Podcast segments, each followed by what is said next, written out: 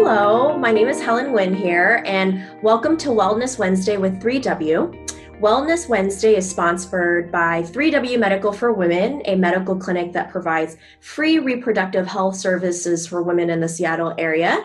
Today, we're joined by guest speaker Grace Stark, who wrote a wonderful article that I'm obsessed about called Is Abortion Killing Maternal Health? It's published by Verily. So, Grace, can you really quickly describe what Verily is? So, Verily is a really excellent women's publication. I've had the honor of writing for them for a couple of years now, even though I've been reading them for I think they've been around for about 10 years now. They started mm-hmm. off in print, moved online. They were one of the first women's magazines to really go hard on the no retouching of photos. Mm-hmm. Um, and their tag is more of who you are, less of who you should be. And so they really promote, you know, that idea of, of bringing out the best in who women are.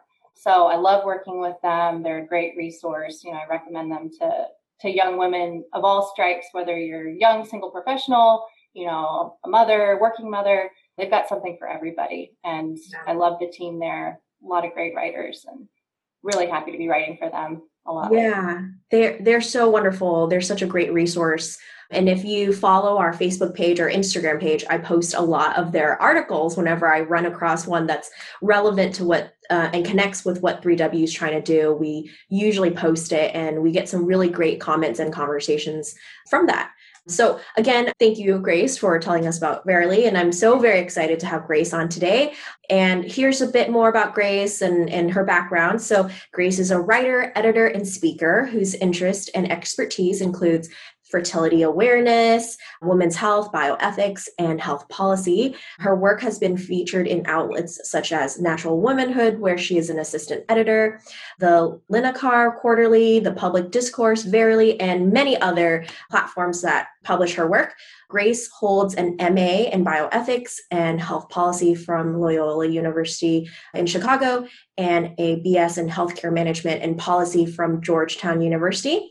Grace is proud to be a military wife and currently lives in San Diego with her husband and two children. So, thank you again, Grace, for joining us. I know your schedule is packed with two kids and all the wonderful work that you're doing, but she's given me a bit of her time today. So, I'm so very grateful. I reached out to Grace after reading this article, and which led, it's like Pinterest, which led me down a rabbit hole of so many of your other articles. And it made me go, I had I had to meet you. Um, so we had a wonderful, I reached out to her on email. Um, you're so accessible, which I really appreciate. And we got on the phone and we had a great conversation and now she's here. So this is so very special for me. I wanted to focus today specifically on that initial article that I read that that you wrote, Grace, and I wanted to have a podcast to build more on it. It's such a great st- a conversation starter, and we're only going to scratch the surface today. But I thought we'd go ahead and let our listeners know, have them read it themselves. So let's go ahead and dive in. What was your goal in in writing this article? So that's a really great question because the article does cover a lot of ground. Mm-hmm. Um, and, you know, I think primarily my goal was to raise awareness about the state of maternal health mm-hmm. in the United States. You know, we're we're a wealthy country. There's a lot of debate about our healthcare system, but we do have, you know, some of the best technology, the best treatments in the world. And so it's kind of counterintuitive to think that, you know, a medical condition such as pregnancy that's existed literally since the dawn of time, that for something so commonplace, we don't actually fare that well comparatively, uh, especially we're talking about the developed world. We're actually the worst when it comes to maternal health and mortality among the developed world. And that's when people hear that, they just, you can see that it just doesn't register. Like, how, how can that be? Um, and yet it's true. And so my goal with the article, you know, was to raise awareness of the state of maternal health in the United States and also to alert women that, you know, I believe that there's a better, more authentic way of thinking about and doing women's health. And I come at that from a background of, you know, having a health policy degree, thinking through, you know, what shapes a good policy in healthcare, what really promotes, you know, good health and a, an ethical standpoint too. I have a master's in bioethics and, you know, this is uh, being pregnant, getting pregnant, delivering a baby is something the vast majority of women do. And so, from an ethical standpoint, how can we be putting our, our, our money and our interests and our attention on other issues when this one is staring us in the face and it's so common and it's so important. I mean, yeah. vital to life itself. Right. Um, so it's an it's an issue that that really needs uh, more light, and that was my goal in writing the article. Yeah. Why why do you think that even in developed countries such as our own, exceedingly wealthy countries have such high maternity mortality rates? Why do you have a, a theory on why that is? You know, from the reading that I have done, I think that a really big part of our maternal mortality disparity when compared to other developed countries really does come from, you know, racial and ethnic disparities. Mm-hmm. Um, because there is such a huge disparity when it comes to specifically, you know, white and black women in the United States. Mm-hmm. Um, their outcomes, black women's outcomes, that is, are so much, so much worse than ours. Um, I want to say, uh, you know, off the top of my head from my article, I think it's they're like three times more likely to die. I'd have to look up the exact um, statistic again, but it's it's it's heinous, and there are a lot of reasons for that. You know, there's there's definitely some ingrained racial biases at play. Mm. Um, there's you know issues in comorbidities, which you know like diabetes, hypertension, uh, stuff that relates to you know the environment that we're raised in and also on the whole we're just a lot less healthy as a country than we've ever been so there's a lot lot of issues at play and yeah it, I, I tried to address some of them in my article but even the experts and i'm i'm no expert you know the experts at the cdc they're not even 100% sure why it is our maternal mortality is is um, so poor compared to the rest of the developed world mm-hmm. Mm-hmm. Yeah, so just piggybacking on that piece that you just brought up about how race plays a role in maternal health care, specifically in your article, like you mentioned, you you highlighted black pregnant women versus white pregnant women in our culture right now what can we do from your from an opinion from you? What can we do as a society to change those statistics? We you mentioned the cdc and, and pointing these types of things out. What can we do? So like a place like 3w where we welcome anyone regardless of race, creed, religion, finance, and all of that stuff. Should we have more places like that? Or how, how do we get training? Or how do we build a system that embraces everyone that walks through our door that needs our help, regardless of all those different barriers that people see? Yeah, yeah. Well, I think I think a huge issue, you know, overwhelmingly when you read stories of women who have died in childbirth or have nearly died in childbirth, overwhelmingly there's a thread of women's concerns not being listened to. And, you know, so many of these women had a gut feeling that something was wrong and that they were, and then they were told time and time again, you know, nothing's wrong, you're fine, go home. Mm-hmm. And, you know, that's across the board, not just Black women and not just white women, women across the board mm-hmm. um, have come forward with these experiences of just not being listened to. And I think for women, especially, that is a huge slap in the face because I believe because we have to be, we are very intuitive when it comes to our bodies.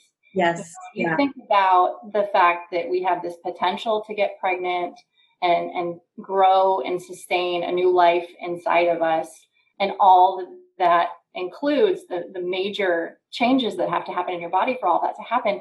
We are mm-hmm. so naturally intuitive when it comes to uh, listening to our bodies. Yes. So to show up at a, a, doctor's office and really have this gut feeling that something is wrong and to just not be listened to obviously we're seeing the fruit of that we're seeing you know in our maternal mortality rates mm-hmm. and in the anecdotal stories that you hear from women that you know we are we are really reaping the fruit of not listening to women Mm-hmm. Um, so that's a huge, huge piece of it is just listening to women when they have concerns and following up with it. And then raising awareness of the most common causes of maternal mortality, which are largely preventable, actually. I think yeah. the World Health Organization says that 75% of maternal deaths are actually preventable. And that's yeah. staggering. That is a staggering statistic. And it's things like infection, you know, hemorrhaging, you know, things that are very glaringly obvious. Yeah. Um, again, you know, women show up at their doctor's office or call and they're they're they're pushed off time and time again and not believed when it comes down to it. So I want to give you a chance to jump in because I'm kind of. I, I just, you know, hearing these statistics about how these um, mortality rates could be prevented just always shocks me. Um, it's 2020 and we still have these types of issues. Yeah. Um, and it's in developed countries and it's, it's in wealthy countries that could definitely, if we allow women the space and time to voice their concerns about their own healthcare and trust their bodies. Yeah. Um, like you said, we're so, we're very intuitive. And when we know that there's something wrong, that it should be taken seriously. So here at 3W, we try our best to give women space. That's why all of our appointments are up to an hour with a licensed medical provider. You can come in as many times as you want to talk to a medical provider for an hour. Do you think that our healthcare system has become so much like a machine churning out numbers that, I mean, your typical appointment these days is like 15 minutes with a medical provider? Do you think that adds to the mortality rates? Do you think that adds to poor healthcare for women in general? Yeah, I mean, absolutely. I don't think there's any denying that. And, you know, a lot of it, I don't want to pile on doctors. My husband's actually a doctor. You know, a lot of it is outside of their control. Absolutely. Um, you know, you yeah. patients, you know, are often treated as numbers because a patient coming through the door is, you know, treated as a number by their insurance company. Yes a lot of times, and that's where reimbursement comes from. So a lot of it is outside the control of doctors. And even if they start practicing with the best of intentions of treating women, you know, the way they want to treat them and listening to them, it becomes unsustainable for their for their practice or for their organization to take that kind of time a lot of the time the way things are currently structured you know that's a whole other whole other bag of bag of whatever um, that we don't have time to really get into the nitty gritty of right now. But yeah, I, you know, there isn't enough time for women to voice their concerns and OB appointments. You're in and out the door like like that. Yeah. Um, and so that is part of the problem is that women do feel rushed. They feel hurried. And I do think that's where you are seeing um, a movement of women towards, you know, more midwifery type mm-hmm. care, especially for women who have uncomplicated pregnancies, because there's less of that feeling of being, you know, just a number, I think. Right. And a midwife is there specifically to, you know, take care of, of pregnant and postpartum women. They're not doing, you know, a pap smear right after you leave, that they need you to get out of the office so that they can get, you know, everything set up. So I, I think there there is you're seeing a reaction there. Mm-hmm. But again, there are disparities in who can access that kind of care, who's educated about it, who have has the means for it. Mm-hmm. Um, so, and I, and I do think that that's also possibly why in you know other Europe, developed countries such as in Europe, you know where there is much more of a focus on on um, midwifery care and midwives taking care of pregnant women, mm-hmm. where maybe there there's something to it, you know, yeah. where they're they're better better maternal mortality it might be because they do things a little bit differently. There's a different focus. Yeah.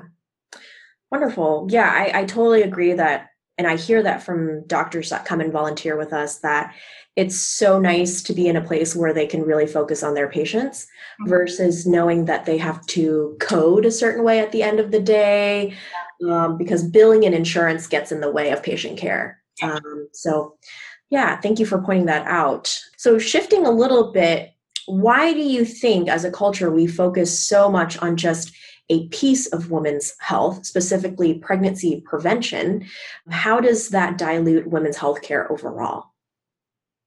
Yeah, so definitely, I think when you hear the term women's health, it's mm-hmm. just become so synonymous with contraception, abortion, you know, all things that seek to prevent or end a pregnancy. Mm-hmm. Um, and it's so it's so narrow-minded. It's so single-minded because there's so much more to women's health than that.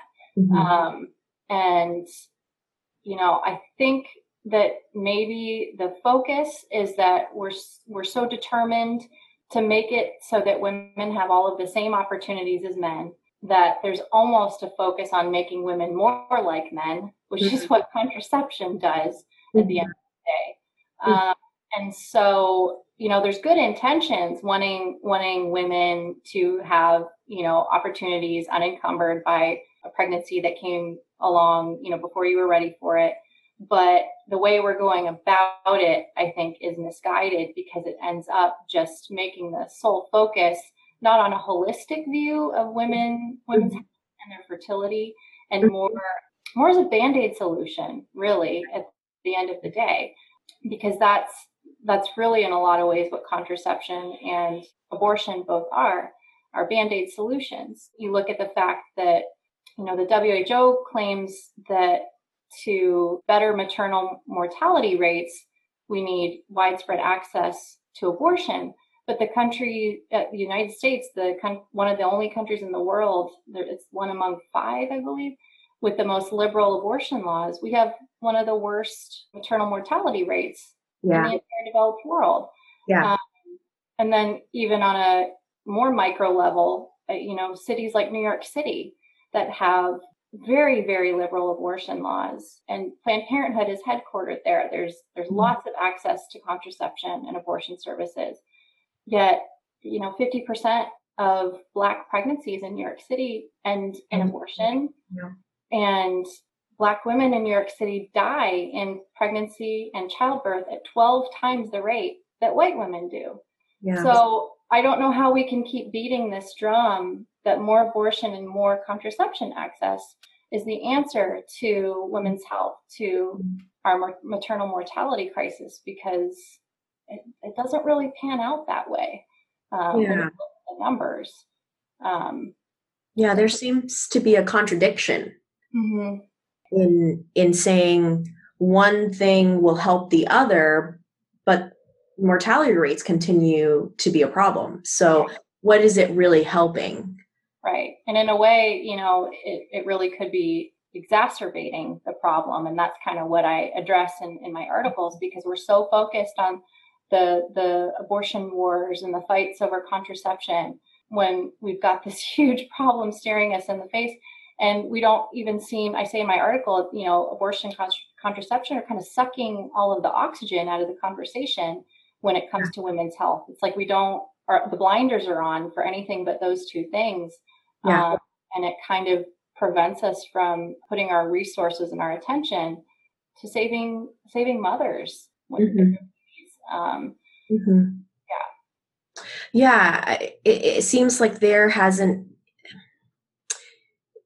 you know, we get the message that women can do anything if we were given the resources and the time to figure it out and the support from our community. And yet we say these are quick band aid kind of solutions to what you're dealing with. And it just makes me think like, what we're missing out on as a community as as a, a, system to really help those that would like to carry to term but feel that she has no other option or choice to do mm-hmm. that. And that's so unfortunate again in this day and age to feel constrained by financial issues or support from your for na- your neighbors.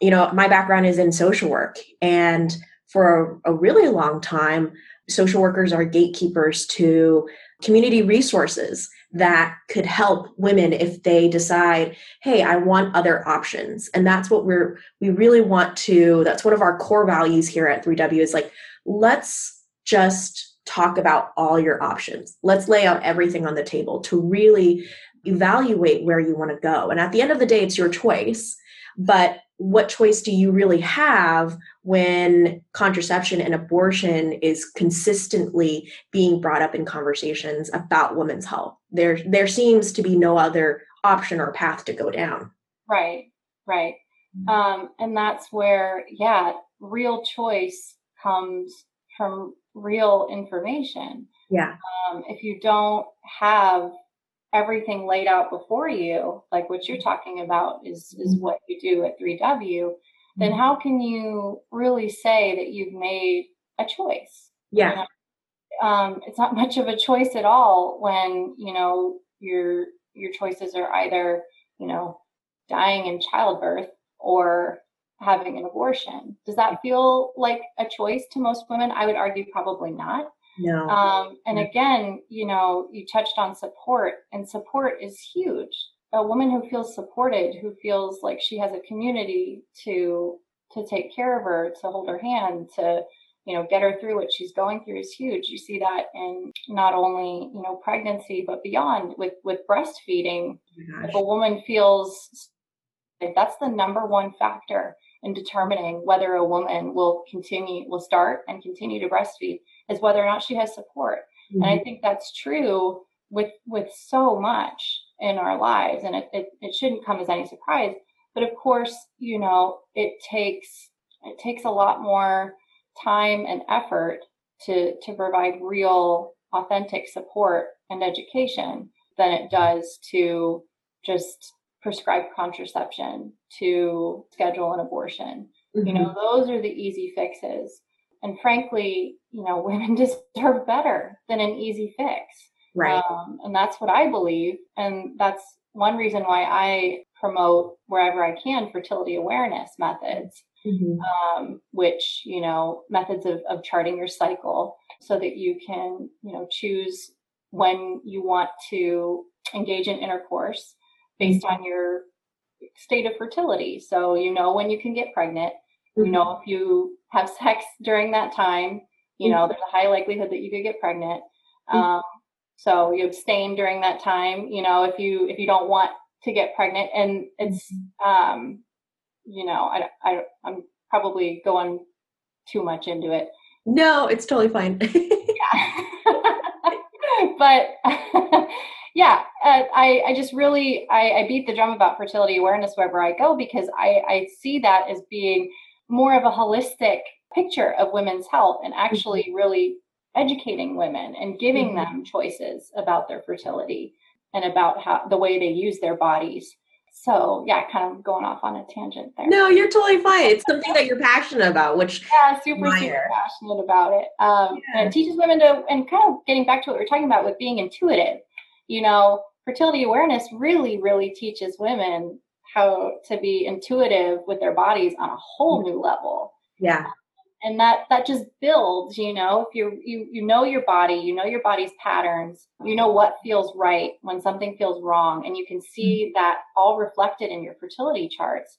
Yeah. Then, you know, you're already empowered so that when you get pregnant, you know, you don't just stop knowing your body just because you got pregnant. You you yeah. have all that time of charting, knowing your body, knowing your cycle. And so when things start to feel off when you're in another state of fertility, pregnancy, postpartum, premenopause, you you you've spent that time focusing on that relationship with yourself and growing in confidence and knowledge of your body so yeah. that you can advocate for yourself a bit better. So I, I see fertility awareness as being a really big piece in all of this and actually truly fostering a holistic, authentic sense of women's health. Yeah. So, so many of our patients come in wanting to have a conversation about taking more care for their bodies. And mm-hmm. yet they've gone to medical professionals that dismiss what they intuitively are feeling and say, go on the pill, or here's something that will manage these symptoms. But they they are so women are so smart that they're like, wait a minute, this is just going to mask what's really I'm feeling. My body is trying to tell me something. And here at 3W, we try so much to give women space and education around the contraception that they're venturing towards or or or thinking of because we want to provide women with full consent. Mm-hmm. Um, that's huge. And and then honor what their bodies are telling them. So yeah. we definitely encourage those types of conversations because we respect what you're feeling and it's not it's not crazy or it's not something you're making up. There really are some underlining issues in reproduction that contraception might not be the right option for you. Mm-hmm. So that kind of, kind of wraps into my next question is how can we at 3W continue or further help patients who who are either trying to prevent pregnancy or want to be pregnant? What type of balance should we strike to help maternity mortality rates to eliminate barriers for women? Yeah, I think you're already doing a lot of it, eh, you know, in providing them an authentic choice um, laying out all of the options because I think that's something women very rarely get. And again, I don't want to lay all the fault on the shoulders of, of physicians necessarily because yeah. a lot of physicians don't actually know, uh, you know, a lot about fertility awareness. They've been taught incorrectly in medical school yes. that it's the rhythm method, mm-hmm. notoriously ineffective. So, and they want what's best for their patients. And so, if they have a patient coming in who says she doesn't want to get pregnant and they find out she's using a fertility awareness method, and all they know is that, you know, it's the rhythm method, which it isn't. Yes. Um, you know, they're going to be concerned for their patients, their, their patients' health, health and safety. And they're going to recommend contraception and they're probably going to disparage fertility awareness. Yeah.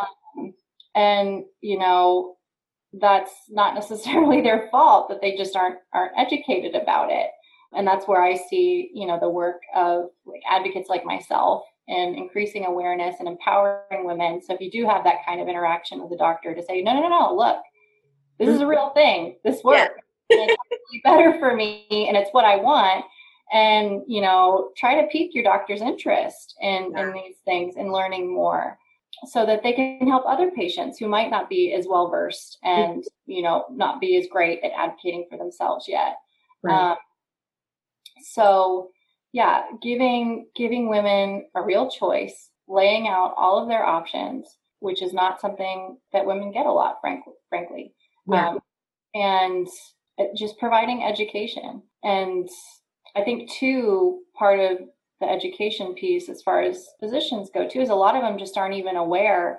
of the disparities between black women and white women when it comes to different comorbidities that really affect pregnancy outcomes mm-hmm. um, and so there's definitely a need for you know maybe better community outreach with local OBGYNs um, to raise awareness of, you know, the different disparities that may exist in your community and how those can affect maternal outcomes so that they're aware of it and they know to be extra vigilant with patients who might might need that extra vigilance. So there's there's a place for, you know, clinics like 3W to do better community outreach in that regard, to do grassroots education of the women who walk through your doors and education of the physicians in your area too about all of the options that are available to women. So there's a lot. There's a lot of work. Get to work. yeah.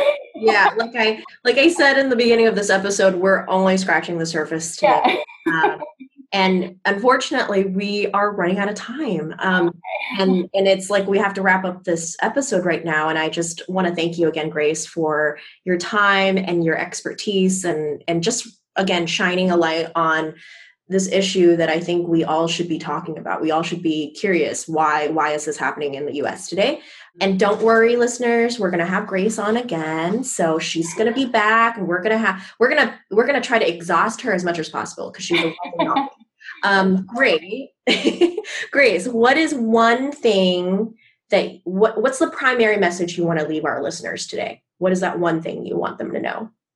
Um that knowledge of your body is your birthright as a woman. And just because it's your birthright doesn't mean you can count on somebody to teach it to you. You might need to be the one who goes out and, and learns it or finds somebody to teach it to you.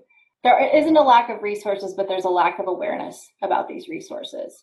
And so, you know, if you've heard something here today that's piqued your interest, you know, mm-hmm. go home and Google it. Start doing some research. Start doing some digging, some digging, um, and learn to be your own advocate when it comes mm-hmm. to your health and really take ownership not only of your fertility but you, you know your overall health yeah well, thank you again. We're going to have Grace's article on our website and podcast platforms, so you'll be able to read it for yourself. I'm super curious about what our listeners, if you do read it, what are your thoughts? So please feel free to reach out to me. Send me a message on my email, which is Helen, H E L E N, another N, at 3wmedical.org. You can find me on our website as well.